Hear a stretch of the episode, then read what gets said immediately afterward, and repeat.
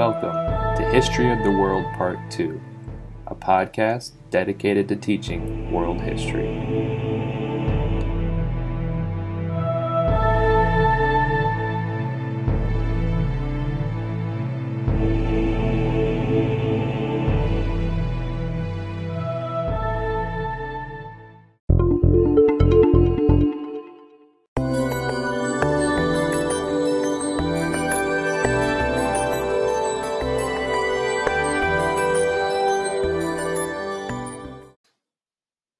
Welcome back to History of the World Part 2. And we had a little bit of a break because 2020 wrapped up. We can put it behind us forever. And uh, we're getting into 2021. And so this episode is going to be a little bit different because we're wrapping up our first semester. And since we've had a little bit of a break, we're kind of getting two topics done in one week. Um, the first half of our podcast today, we're going to talk about just the background around the French Revolution because it's kind of a complicated event. What we've been reading in class has to do with the Reign of Terror and whether or not it was effective. Um, but there's a lot of other stuff that happens that surrounds that event. Uh, and then what we're going to do on the back side of the podcast after the break is get into the details around next week's topic. Uh, the rebellions, right? Other places that have had revolutions following the the the American, which we started the the unit with, as well as the French Revolution. So, on the front half of this podcast, it's just going to kind of be a general overview about the French Revolution, giving you some background. So, if you're getting into the Reign of Terror and you're like, man, it kind of feels like we're starting halfway in the middle here, um, you'll know some of the stuff that surrounds it, right? Um, and so we're going to take this thing back a little bit to the ideas of the Enlightenment, which we saw in the last podcast, as well as the American Revolution. We talked about how the Enlightenment was this idea that governments and people that live in those governments um, should be symbiotic. They should work together, right? Government should be for the people. People should have rights in those governments. Uh, these ideas that still exist in modern society, right? But at this time, they're brand new. And we saw how the American Revolution happened. They get rid of the king, and America becomes a country, right? They get rid of the English king, America becomes a country. The same thing's going to happen in France, but in a slightly different way, right? The French are also going to have a revolution, literally a couple couple years after the American. People are getting these same ideas, um, but they're not going to be kicking out a foreign power like America kicked out the English. They're going to be fighting within themselves, and specifically, they're going to be fighting within themselves to give themselves a new type of government because in France, there was an absolute monarchy. There was a king, right? Um, they still had a social order called feudalism, where the king's in charge. Below him, you have some nobles, and below him, you have everybody else. Um, and in France, and specifically, in specific, the king had absolute authority. He was an absolute monarchist, meaning he held all the power. He was the judge, the jury, and the executioner. And it had been that way for hundreds and hundreds and hundreds of years. But as the 1700s are winding down, as America is becoming a country, things start to seem to sort of fall apart.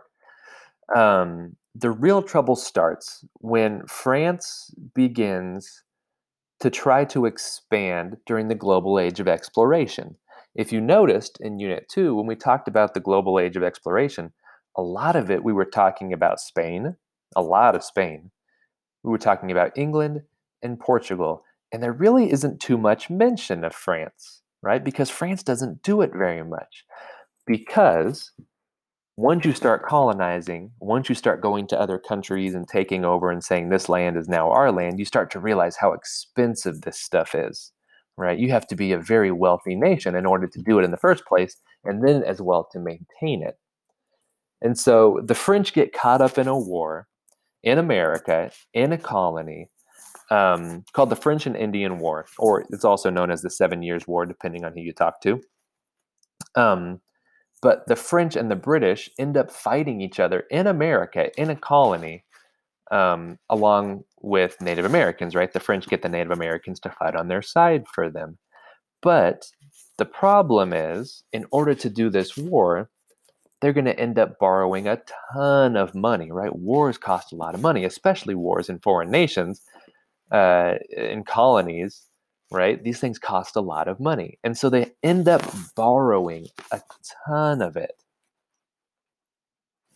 But as the war winds down and as the war ends, France realizes they don't have the money to pay it back they don't have the money to pay back all this these loans they took out to fight this war and unfortunately what's going to happen as always happens during this time period especially or even in modern times if the country makes a bad decision if the country goes to war and loses a bunch of money the people that bear the brunt of that bad decision are almost always going to be the everyday people and it's the same in france and so finally by about the 1780s 1789 the people of France get together and they start saying, hey, we don't like this. There's some problems here. And we don't know if this king is doing such a good thing. We don't know if this king is making the best decisions. We don't know if he should have the authority that he has. And so this is where things get complicated. And we're going to essentially kind of go over this quickly. Don't get bogged down in all the details. The French Revolution I could talk for hours and hours about what happens. But on May 5th of 1789, uh, a meeting gets called by this group called the Estates General, which was a political body in France that was supposed to come together to give advice for the king. But it was made in about the 1500s. It was a very old thing. It didn't exist really for 150 years. No one had used it. But all of a sudden, May 5th, 1789, they come together again. And the Estates General was supposed to be made up of the three different levels of French society. Uh, there's supposed to be the first estate, which was the clergy, which was the church. The second estate, which was the nobility or the you know the rich people who were friends with the king, and then the third estate, which was pretty much everybody else. And during this time, like I said, it's this everybody else that is struggling. It's this everybody else that is going to have to pay back all this money. But as they get to this meeting on this day, this is where a lot of people say the French Revolution really starts. The people from the Third Estate, the everyday people, are asked to come to this meeting to advise the king. But when they get there, no one will let them in. 98% of the population of France, the everyday people, the people that make the food, the people that fight the wars, the people that are paying the taxes, were barred from entering the meeting. And so, obviously mad, obviously incensed by this idea that they've been called to do this thing and now no one wants them there, they decide, you know what, fine, we're going to have our own meeting and they march to the royal tennis courts. All the people get together and march to the royal tennis courts, and they make their own government in this new tennis court. They call it the oath of the tennis court, and all the people who make up this lower class get together and they say, you know what? We're done with this guy. We're done with this system. We're done with the clergy. We're done with the nobles. We're done with the king.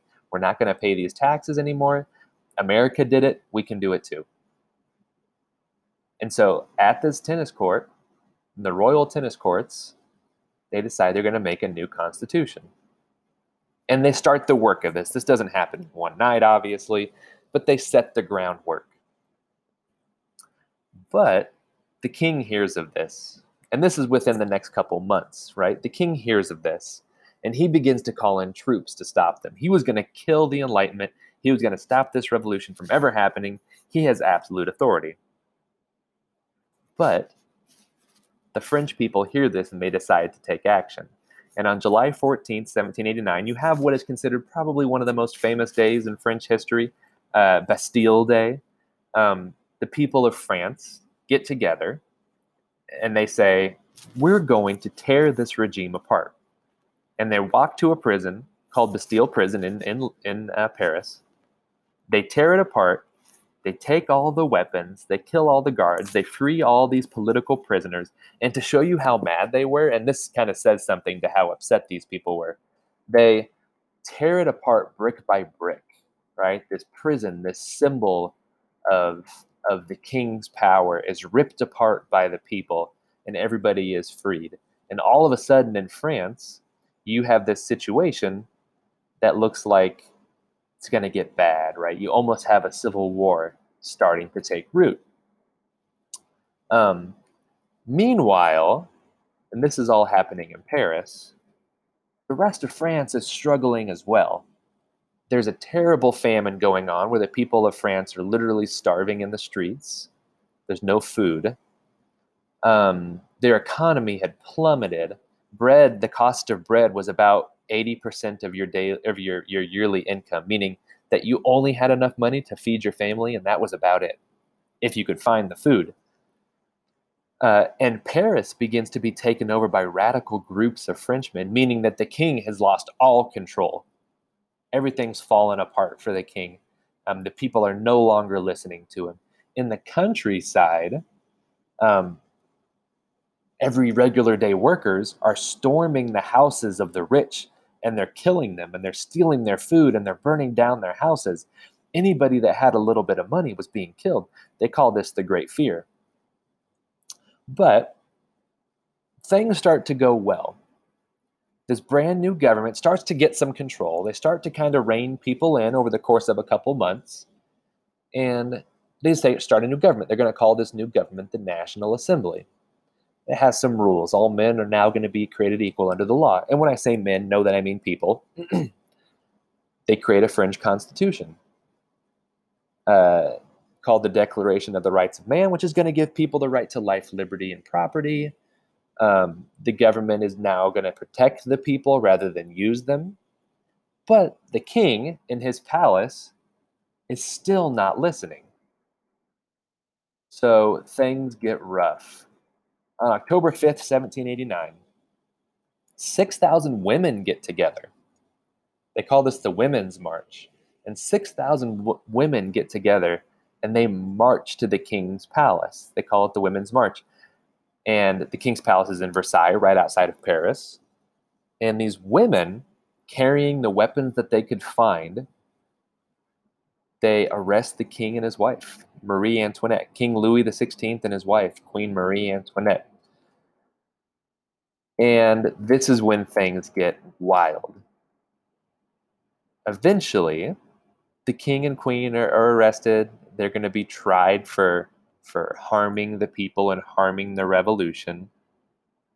Um, other nations begin to look at what's happening in France. Other kings in places like Germany, which is starting to kind of formulate into one country, uh, England especially, but you have places like Russia, right? These other places with kings who have been around for a long time, who are looking at what's happening in France and saying, Ooh, I don't know if we should let this happen. What if these ideas that the people can kill their king, what if these ideas spread to England? What if these ideas spread to Germany? What if they spread to, to Russia?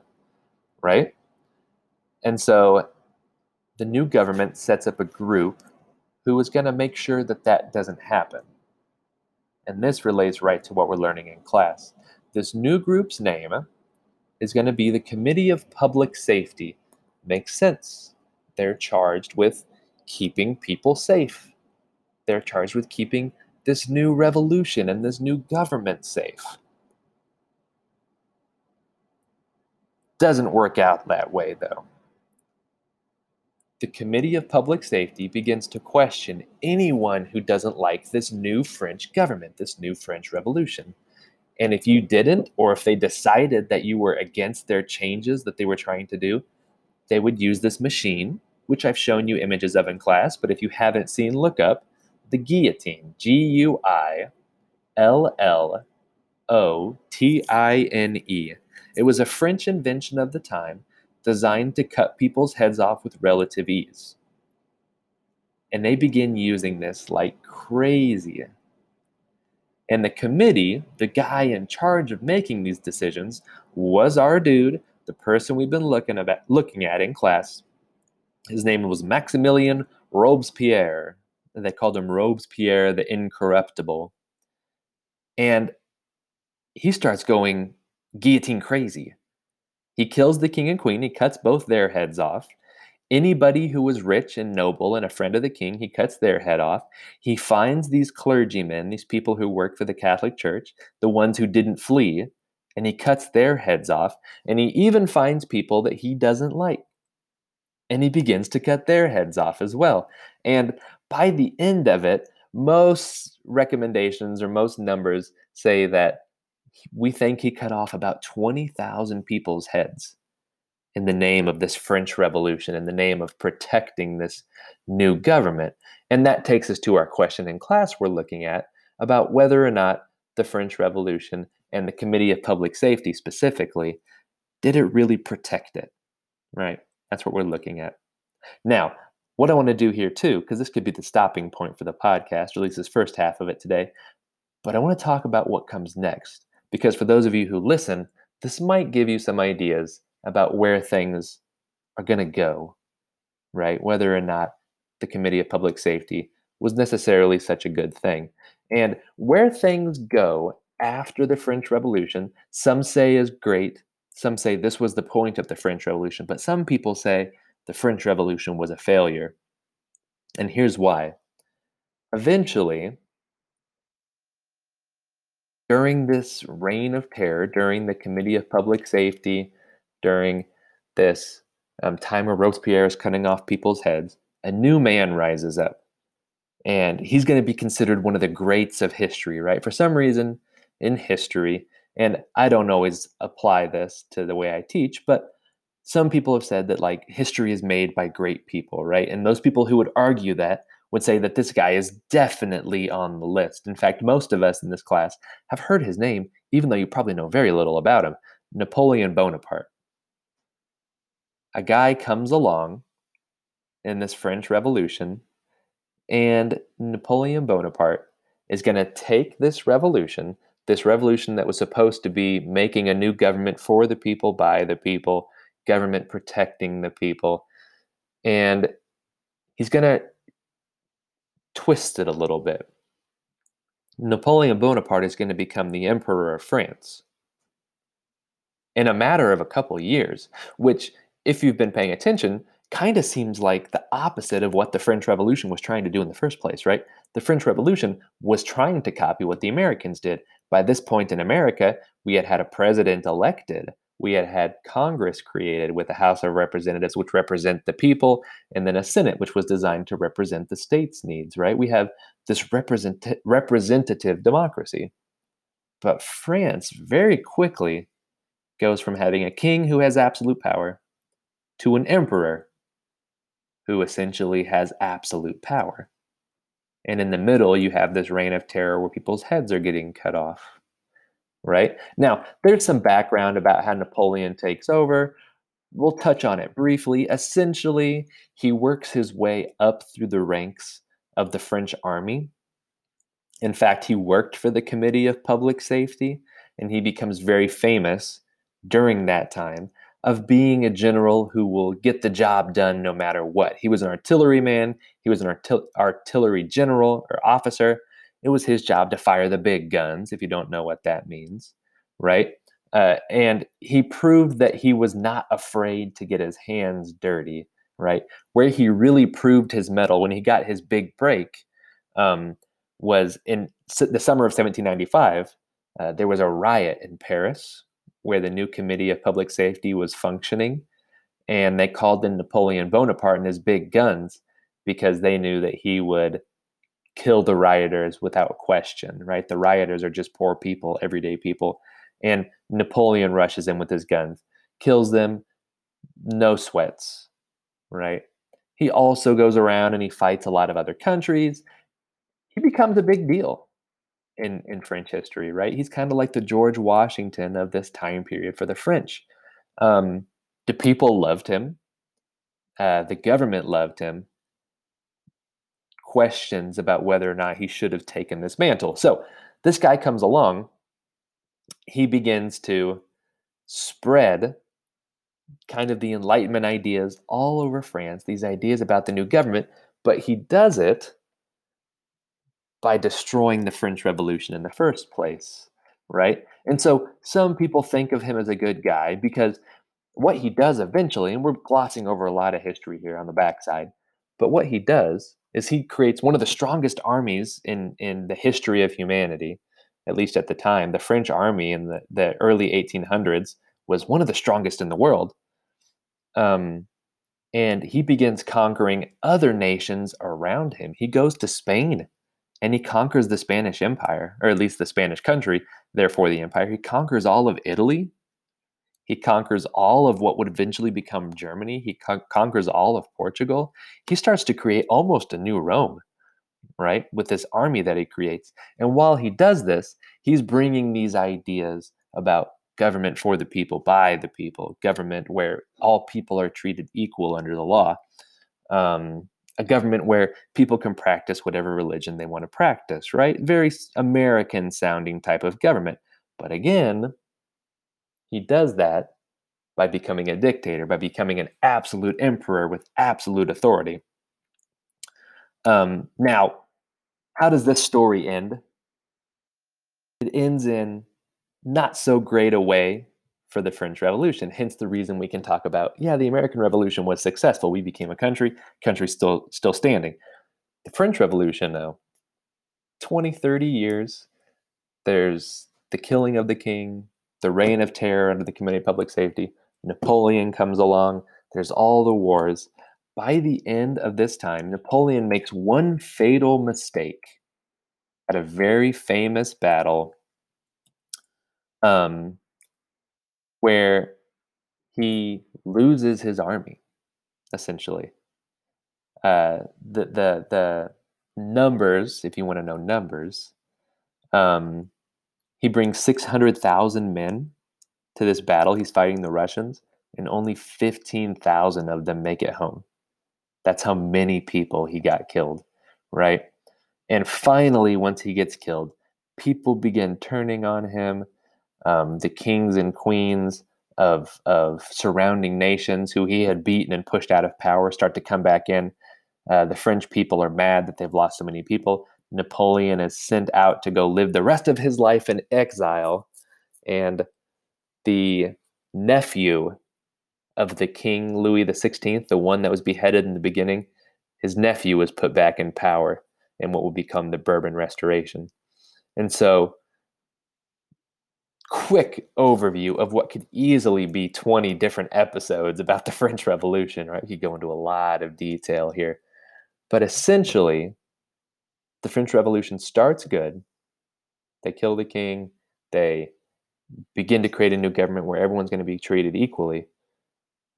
Then things go bad with the reign of terror and that guy Robespierre, which we're looking at in class, where he says he's protecting the revolution. Because of him, Napoleon takes over, becomes an absolute emperor, and eventually, because of the things that happened between Napoleon and the rest of the world, he's kicked out of power, and the king, at least the king's nephew, is put back in charge. French Revolution is a wild event, and it starts to show us, which a question we're going to get to, are revolutions always successful? Are revolutions always good? So that's the quick very fast overview of the French Revolution. When we come back from the break, I'm also going to talk about the event we're going to get into next week, um, the Sepoy Rebellion. 50 years later, kind of a big jump in time. And there are other revolutions that happen in the meantime, but I kind of want to show you the final gasps of this time period, of this enlightenment, and, and show you revolutions that necessarily don't work so well. Um, so stay tuned after the break, and uh, we'll talk about that event as well.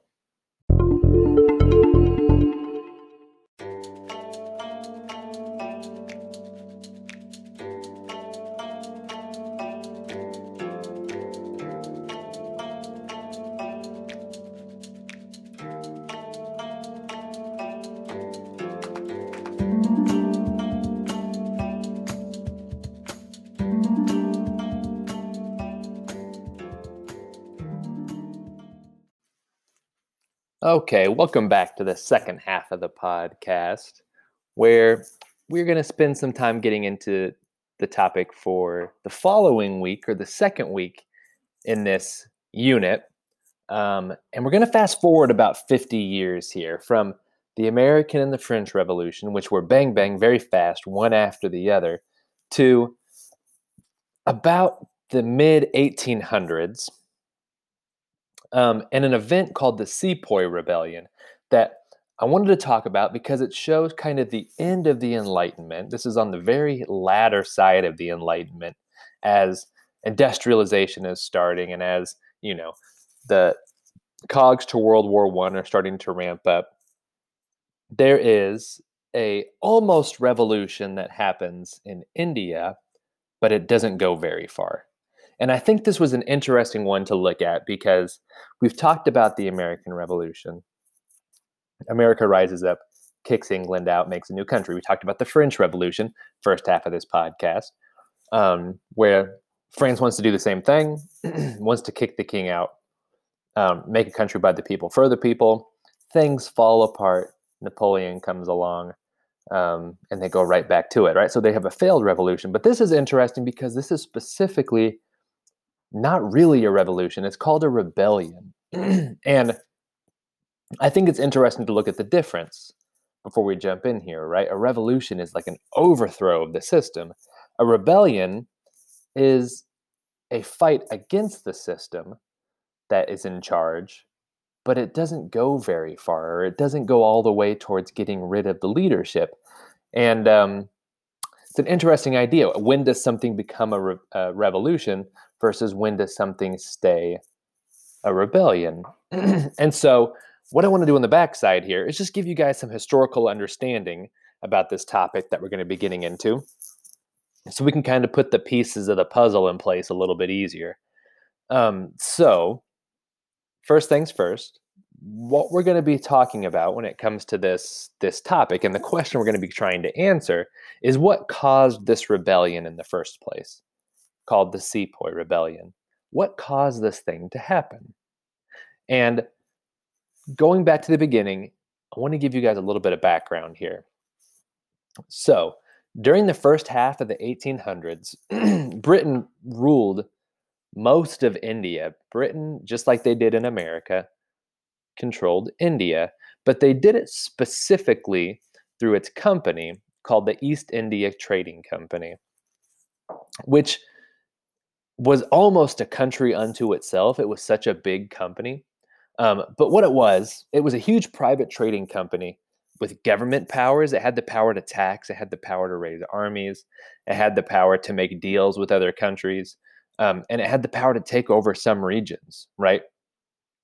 Um, and so, India at this time, the country of India, uh, was, for lack of a better term, colonized, controlled, not by the British, but by a country of the or a company of the British, right? And their job, the East India Trading Company, was essentially to take spices and teas from India and sell them all over the world. Um, and the Indians, very similar to what would happen in in Africa, very similar to what would happen in Asia and other places, were being um, used by the British. Now, some more background about India itself. India at this time was a huge, India still is absolutely massive, rural society with millions of peasants, right? Um, when we say rural, that means that there weren't that many cities. Um, most people in India at this time are still farming, still living and, and working by, by, by farming on the land. And a large minority of them, not the majority, but a large minority of these people who lived in India were Muslim right? In India, you had two real religious groups. You had uh, the most powerful religious group, the the my, the majority religious group was Hindu, still is, and then uh, a minority of them were also Muslim. And there's been some things that have changed since then. Most Muslims now live in Pakistan, uh, right next to India. There's some history there, but still kind of the two groups in India Hindus and Muslims. In India, the Muslim Mughal emperors once ruled much of India, but they lost a lot of their power by the early 1800s. Um, most Indians, like I said, were already Hindu.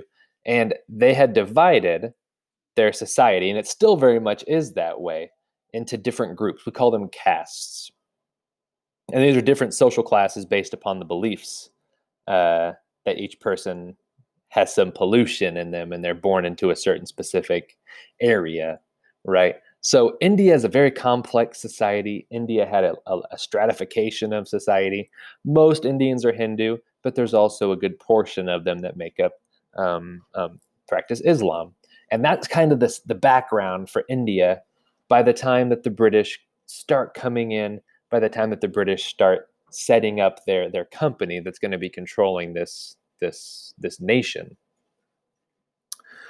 Uh, however, by the point that this event happens, the Sepoy Rebellion, which we're going to get into here, the number of British officials in India was actually very small. However, during the first half of the 1800s, Britain extended their control of the country. In many regions, this, this company, the East India Trading Company, relied on princes and other rulers. In some regions, the company took direct control to tax the land. Um, and taxing it's the same reason America had their revolution. It angered a lot of the poor as well as uh, the wealthy, right? But the East India Trading Company, they didn't have a lot of soldiers, a lot of people on the ground. There weren't that many British people actually in India, but they used their their their power with making deals with other rulers to be in control of this area. Now, getting into the word sepoy. What is a sepoy? It's spelled S E P O Y. Um, a sepoy was an Indian soldier. The sepoy was an Indian soldier who served in the British, British East India Trading Company's armies. Um, again, there weren't that many English people there, so they had to draw a lot of their troops, a lot of their soldiers, from the actual people that lived in India. And so by the 1850s, there was almost 300,000 sepoys serving in the company's army. A large portion of the group that was helping to control India for the British was made up of these sepoys, these Indian soldiers that work for the British, basically. However, this is where the event takes off. In 1857, um, there were rumors spreading around the army and around the military that made up this, this Indian group, these sepoys, that the new rifle cartridges, these new rifle cartridges that they were going to be bringing in and having these sepoys fight with, in order to help them um, work better, they were going to be greased with cow and pig fat, right? Um, the, the, fat that you, you take the meat off of the animal and you have the fat left over, and they would boil that down and they would grease these cartridges with it to make it easier to carry and and to, to help their guns fire right? This is the 1800s the guns are still probably single shot guns. However here's where the, the the interesting part steps in and here's where the rebellion really starts uh, in both the muslim and the hindu faith you are not allowed you're not supposed to eat cow or pig right uh, specifically, cow goes to the Hindu faith. It's a it's a holy animal. You don't mess with the cow in Hindu in Hinduism, right? They they're venerated, and in Islam, you're not supposed to eat pig. You're not supposed to eat pork. So both sides of the sepoy army, the Muslim side as well as the Hindu side, in using these cartridges, they would be violating their faith, right? And on May 10th, 1857, some sepoys start to rebel, and they rebel violently, right? They begin killing English residents, specifically in northern India in a place called Meerut. Then, after they killed a lot of the English people there, they marched to Delhi, capital of India today, to appeal to the last Mughal emperor to lead them. So they go to their, their the last Mughal emperor and say, "Hey, we're going to start a revolution, just like the Americans and just like the French did, we're going to have our own here and we're going to be kicking the British out. And they asked this Mughal empire, this Mughal emperor to help them. And the rebellion spreads. It spreads to many separate areas, specifically in northern India. The sepoys and the British both committed terrible atrocities. Uh, there were incidents in which British women and children were slaughtered. Uh, they made the English mad in England. uh, British soldiers also fought with a lot of fury and a lot of violence.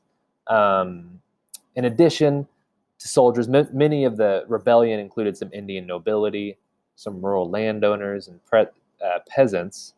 Yet many Indians sided with the British, and not all regions of India took part in the uprising. But it was still a revolution, and it, it's going to go on for about a year or so. Um, and there's going to be atrocities passed back and forth. It's going to be very similar to a war, right? It's going to look like what the American Revol- Revolution is going to look like. The only difference was this: um, uprising was suppressed. By the middle of 1858, they had the British had stopped these sepoys from rebelling, had pushed them out, had had destroyed the rebellion, and as such, the revolution was never successful. These people rose up, they fought back, they wanted to make a change, and it didn't work. And as a result, Britain takes over the East India's trading company's colonies, and officially now, not only are they colonizing India in, in an idea with the company, now the actual country of Britain is setting up control in this town as well. In fact, it put more active um, control on India than they had beforehand. Um, for a long time, the only information we've had from the Sepoy Rebellion and what happened came from what the British told us. Um, and historians have a lot of times offered differing interpretations of the uprising, focusing on different causes and perspectives. And what we're going to get into in our class, we're going to be looking at both British and Indian views of the uprising and trying to figure out um, what are the different interpretations that go into it? And again, our question is going to be what really caused this Sepoy rebellion in the first place? I gave you one reason that a lot of people lean towards, but there's also others there as well. But it's an interesting dichotomy, I think, to start out with the American and French revolutions, these ones that are considered massive revolutions, the American especially, the French Revolution, maybe less so, depending on the way you look at things. And then one that's not even technically considered a revolution, but still had a lot of impact. It's considered a rebellion because it didn't really go as far as the American and the French because it was repressed, but the Sepoy Rebellion. And that's some background. We'll see more of this in class as we get into the Sepoy Rebellion in more detail, but that kind of finishes us up, honestly, with this unit as well, because there's a ton more revolutions that happen, but we've kind of picked on a couple of the big ones, tell the story of how it starts, kind of a middle part with the French, as well as how these things start to end. And where this takes us, looking ahead as we come back for second semester, is um, getting us ready, the ramp up to World War One. Because as of about the 1850s, about 50 years after the French Revolution, about 60 years after the American, about the same time as the Sepoy Rebellion, you're going to start getting factories pop up and you're going to start getting people making machines for the first time and that's going to light the fire and kind of get the train rolling when it comes to world war one. So thank you for listening. I'll see you guys in class and we'll get into more detail on this then